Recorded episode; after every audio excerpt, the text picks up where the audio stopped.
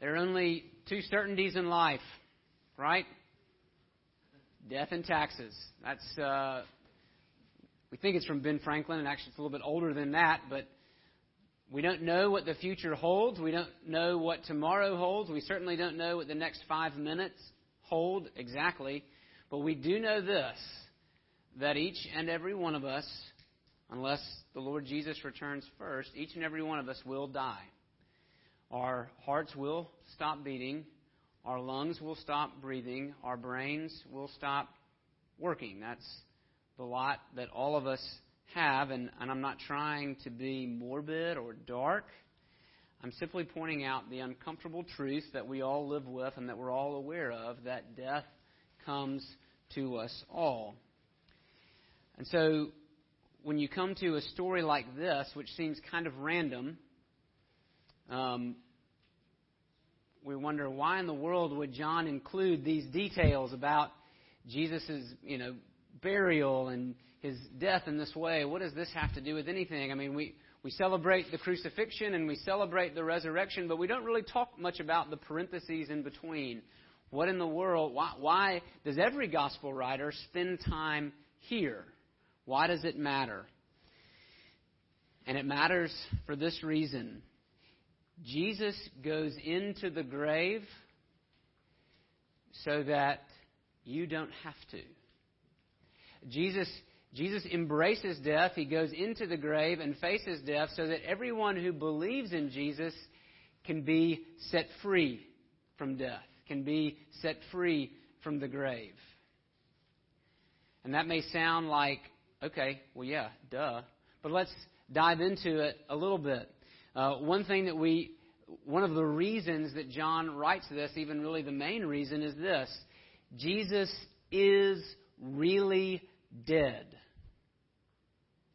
He's not just, he doesn't just seem to be dead. He is, in fact, truly and really dead.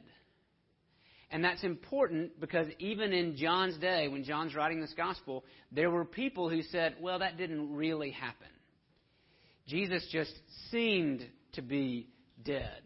Um, there's no way that the Son of God could actually die. So it just, or or others who would say, well, I think he probably just passed out. Jesus just fainted from the pain. That was how he actually came back. He came back to life. Really, he just woke up from his coma.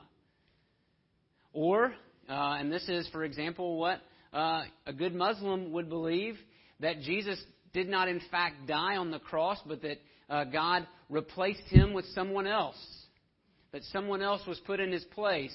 And what John is saying is, no, none of those things are true. Jesus did really die. Of course, you can understand maybe why people would fight that notion. Think about how foolish and ridiculous that sounds. I mean, Jesus claimed to be God. He claimed to be the author of life, all-powerful. And so it grates against our natural human wisdom to say that such a person, that God himself, could actually die. That's human, that's, it's, that's human wisdom to push back against that. God can't die, can he? But Jesus taught that he would die. John believed that he would die. All of the authors of the New Testament and the Christian church that followed them, to to be to, to, to have a right understanding of Jesus is to acknowledge that, yes, in fact, the Son of God, the author of life himself, did really die. And here's why that matters. Because if Jesus doesn't really die, then the crucifixion accomplished nothing. It was just brutality. If Jesus doesn't actually die, if he just if he just passes out, if he's just in a coma, then sin has not been paid for. Sin has not been atoned for, right? As Hebrews nine twenty-two says, without the shedding of blood, there is no forgiveness of sins. In order for sin to be forgiven, something has to die. Someone has to die. So if Jesus doesn't die, then the crucifixion paid for nothing. It was just brutality. And you and I are still in our guilt before a holy God. Jesus had to die in order for the crucifixion to actually finish the job that Jesus came to do. But there's more. If if Jesus doesn't die and isn't really buried, then the resurrection doesn't really happen. If Jesus isn't dead, then he can't come back to life. And Paul tells us in First Corinthians fifteen that this is kind of, this is a cornerstone of Christian hope, that if there is no resurrection, if there is no coming back from the dead, then we're then we, Christians who believe that, are to be pitied, because we're hanging all of our hopes, all of our new life, on something that didn't really happen. If Jesus just passed out on the cross from all the pain and then woke up in this tomb and somehow managed in his weakness to roll the stone away and get out, if that's if that's what happened, then we need to just hang it up and head on home. Because if Jesus doesn't really die, then there is no resurrection. And if there is no resurrection, there is no hope for you and there is no hope for me. We cannot, right? Because Paul tells us that, that the resurrection begins a new chapter. What Jesus does in the resurrection is he transforms death. He defeats death. And death is no longer a terminal end where we just disappear into nothingness. Death becomes the gateway into life. In order for that to happen, Jesus has to die. And he has to be raised again to new life. And so if that doesn't happen, we're still in our sins. But there's even a third reason for why this is important. And the book of Hebrews is what really teases this out. Jesus identifies with you at every step, even in death. There is nothing about human experience that Jesus does not understand. Right? The book of Hebrews says we have a high priest who can sympathize with us. Jesus understands what it means to be human. You can't, you can't look at Jesus and say, Lord Jesus, you don't know what it's like to face death. Because he says, yeah, I sure do. I know what it means to die. I know, I know the fear of closing your eyes and not waking up.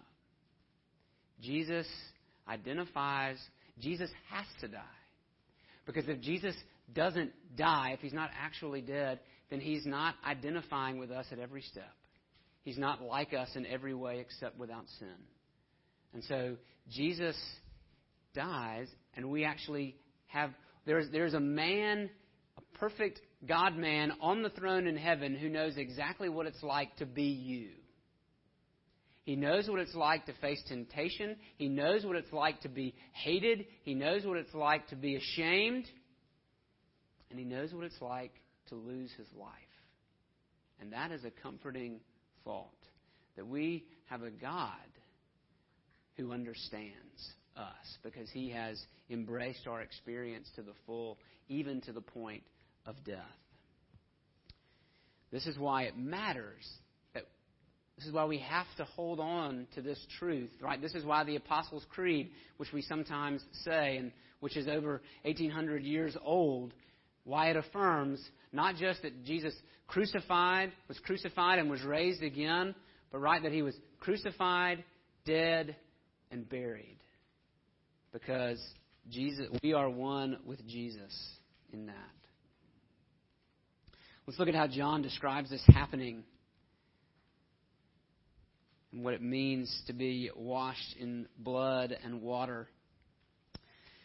John says it was the day of preparation. That's the day before the Sabbath. So the Jewish Sabbath was on Saturday. This was Friday. This was Good Friday. That Sabbath in particular was a high Sabbath because this is Passover week, this major religious festival. And so the Jews want the bodies taken off the cross. Remember, there's three. There are three people who are crucified, um, Jesus and two others. And Roman practice was just to leave the bodies on the cross until they until they died, which would take several days. Right? It was a long, torturous process of suffocating, right, of your of your body's strength failing where you could no longer hold yourself up, and eventually you just suffocated, right?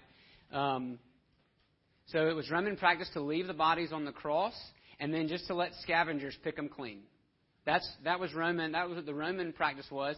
Jewish law, on the other hand, Deuteronomy twenty-one says that anyone who is hanged on a tree is cursed, and that they are not to remain on the cross or on the tree past evening. And so for the Jews, it would defile the land if they were to leave these men on the cross. And so the Jews want them taken off. So the, the Jewish authorities want them taken off so as not to defile the land, not ruin the Sabbath, et cetera. Uh, it's just a little bit ironic that the Jewish authorities who want Jesus crucified so badly are still really interested in keeping the law of Moses when they missed its fulfillment completely. Um, and so the, so what the what the Romans would do in special cases when they needed to take the bodies down quicker, when they needed their victims to die more quickly, they would smash their legs. They would take a, a large metal mallet and they would go to each victim, they would go to each uh, condemned person, they would smash their legs, because what what that would do is you needed your legs to keep pushing you up so that you could get a full breath, because when you sagged down on your arms, you couldn't get a full breath. And so just instinctively, you would push up with your legs. Well, in order to get you to die more quickly, they would smash your legs and keep you from being able to push up. And so that's what they go to do. Uh, they, they break the legs of men on either side of Jesus, but when they get to Jesus, they realize that he's already dead, which is a surprise because it would take a few days, usually, for crucifixion to kill a person. Usually you didn't die in the same day that you were in which you were crucified. And so one of the soldiers grabs a spear, grabs his spear and stabs Jesus in the side to see, yes, in fact, is, is this guy really dead? Uh, and as soon as he does, John says, you see the, the blood and water begin flowing out. Uh, probably what's happened... Of course, I'm not a nurse or a doctor, right? But what what's happening is, right, the spear is piercing the pericardium, the sac of fluid around the heart. And as soon as the spear does that, right, the the, the fluid and the blood flow out. Uh, and this, in fact, proves that Jesus is dead. That's why this is important, right? He's not asleep. He's not in a coma. He has no heartbeat at all. And then look at verse thirty-five. John says this, which is kind of curious. He says, "He who saw it has borne witness. His testimony is true, and he knows that he is telling the truth, so that you also may believe." John's probably talking about himself, and he wants his readers to know that he himself saw this happen. He's an eyewitness, which is a big theme for John in his book. Why? Why is that so important to him? Because in the very next chapter, he's going to tell us that Jesus is alive. In fact, he's going to tell us that he sees Jesus alive. And so he wants his readers to know, right? He, he's basically saying, guys, I watched him die. I saw the spear cut through his flesh and pierce into his side. I saw the blood and the fluid pour out of his side, down the spear, spill onto the ground. I was there. I watched it. It really did happen. He was dead, and he came back to life. And then he says this in verse thirty-six. He says, "These things took place that the Scripture might be fulfilled." And there's two Scriptures there. The first one, "Not one of his bones will be broken."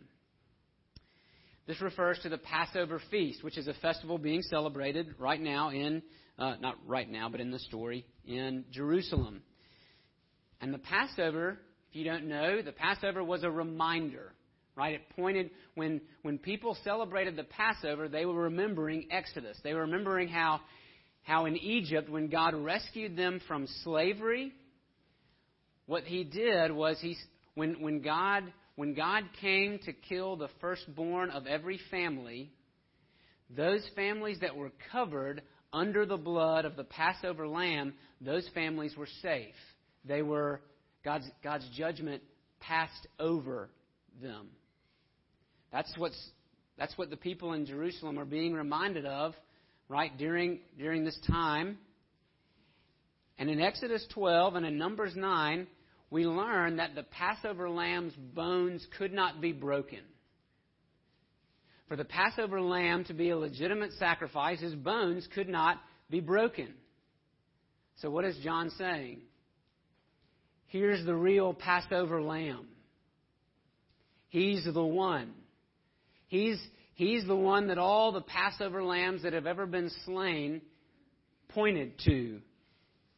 Here is your sacrifice. And everyone who is covered in the blood of this unbroken Passover lamb, God's judgment passes over them. There is no judgment for those who are covered in Jesus. And this is this is the gospel that the Reformation sought to recover. Uh, that, that salvation comes by faith, trust, alone, in Christ alone. There's no other sacrifice. There's no other work that has to be done to appease the wrath of God. And look, we, we need to believe this again. Because if you're anything like me, you kind of wrestle with a low-level guilt, just constant low-level guilt, right? I haven't I haven't done enough. I'm not doing enough. I'm not good enough. Christian, the Passover lamb is enough. The blood of Jesus is enough. The unbroken Passover lamb is enough to satisfy the wrath of God. Stop living with low-level guilt. Not the labor of my hands can fulfill thy law's demands. Could my zeal no respite know? Could I, could I be as passionate about the mission of Christ as I wanted to be? It would not be enough. Could my zeal no respite know? Could my tears forever flow? I, I could not be sorry enough. It would not be enough. Could my zeal no respite know? Could my teals, my tears forever flow? All for sin could not atone. Thou must save, and thou alone. That's the gospel. That's happening here. Not one of his bones will be broken. And again, another scripture says, they will look on him whom they have pierced. This reference comes from later in the Old Testament. Israel is long gone, not long gone, but is is in shambles. She's broken. And God gives the prophet Isaiah a vision of things to come, a vision of the day to come. He says this in Zechariah twelve ten. He says, I will pour out on the house of David and the inhabitants of Jerusalem a spirit of grace and pleas for mercy, so that when they look on me, on me, the Lord, when they look on me, on him whom they have pierced. Did you catch that? God tells Zechariah, when they look on me, the Lord who brings their salvation, on him whom they have pierced. The one who is pierced to bring salvation is the Lord himself.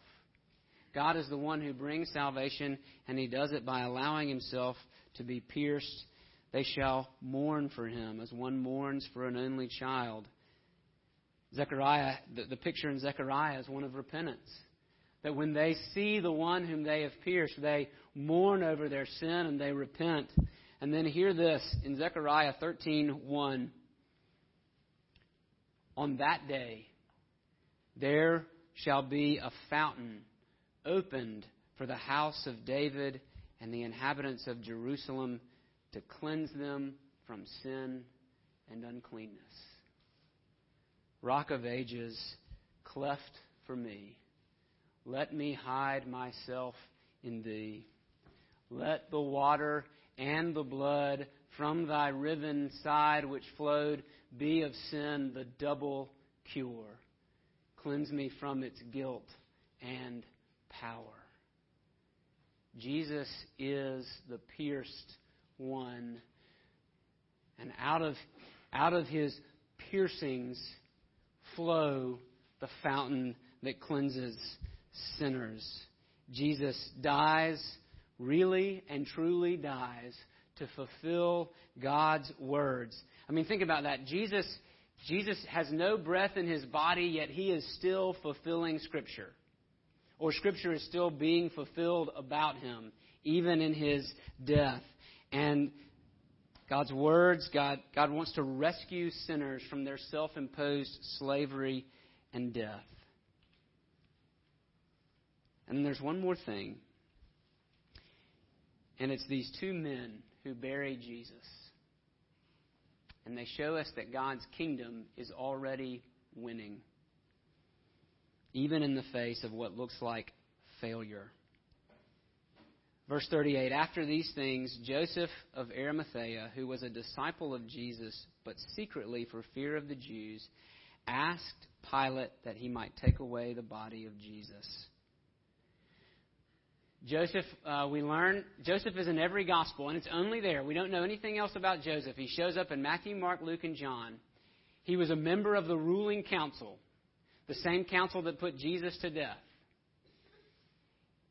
And it says in Mark's gospel that he was looking for the kingdom of God.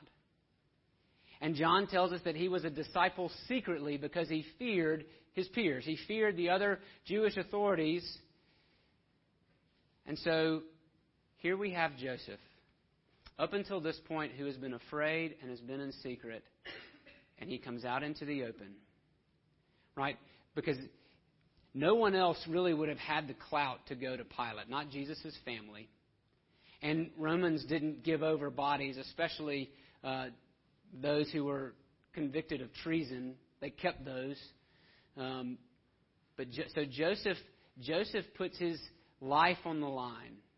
He reveals himself to be a disciple of Jesus by going to Pilate, by showing great courage and saying, "Can I please have his body?" He, Joseph of Arimathea, has the ability, he has the clout to pull some strings, and he gets Jesus' body. But he has help. There's somebody else here, and we've already seen him before in John's gospel. It's Nicodemus. Nicodemus was also a Pharisee, probably a member of the council, so he also was an influential religious leader. And if you remember in John three, he came to Jesus by night. He did not come to Jesus in open day. When he came to talk to Jesus, the implication was he was hiding. He didn't want his friends to know. But now, the same Nicodemus who formerly had come to Jesus by night, now he stands next to Joseph. He comes out into the open. And he, seventy-five pounds of myrrh and aloes was pretty generous. Uh, that was a, that was a significant amount. And he comes out of hiding to honor uh, Jesus with a proper burial. And so here it is. Even in death, Jesus is defeating his enemies. The same, the same Jewish council that had put Jesus to death loses two members the same day. These men who had been afraid to be identified with Jesus were searching for the kingdom, were anxious about it, were thinking, hey, maybe there's something to this Jesus guy. They come out of the shadows. They're willing to be identified and ostracized, and that shows us that even in death, I mean, the resurrection hasn't even happened yet. And these two men come out of the shadows, and they show us that God's kingdom is already beginning to claim enemy territory, that not even the council is safe from the work of Jesus. That's what, that's what the gospel does to people. It takes people, it takes fearful, people who, people who fear man, people who fear being ostracized, people who fear being wrong. Jesus takes those people and he transforms them and he brings them out of hiding so that even in death they can honor Jesus. Jesus receives a rich man's tomb, an empty tomb. No one else had been laid in it. Why does that matter? Because when on the next day, excuse me, on the third day, the next chapter, when when the women come to adorn the body of Jesus, they find the tomb empty. If there had been other bodies in there, there would have been some confusion, but the tomb is completely empty. No bodies to be found. Jesus was in that tomb all by himself.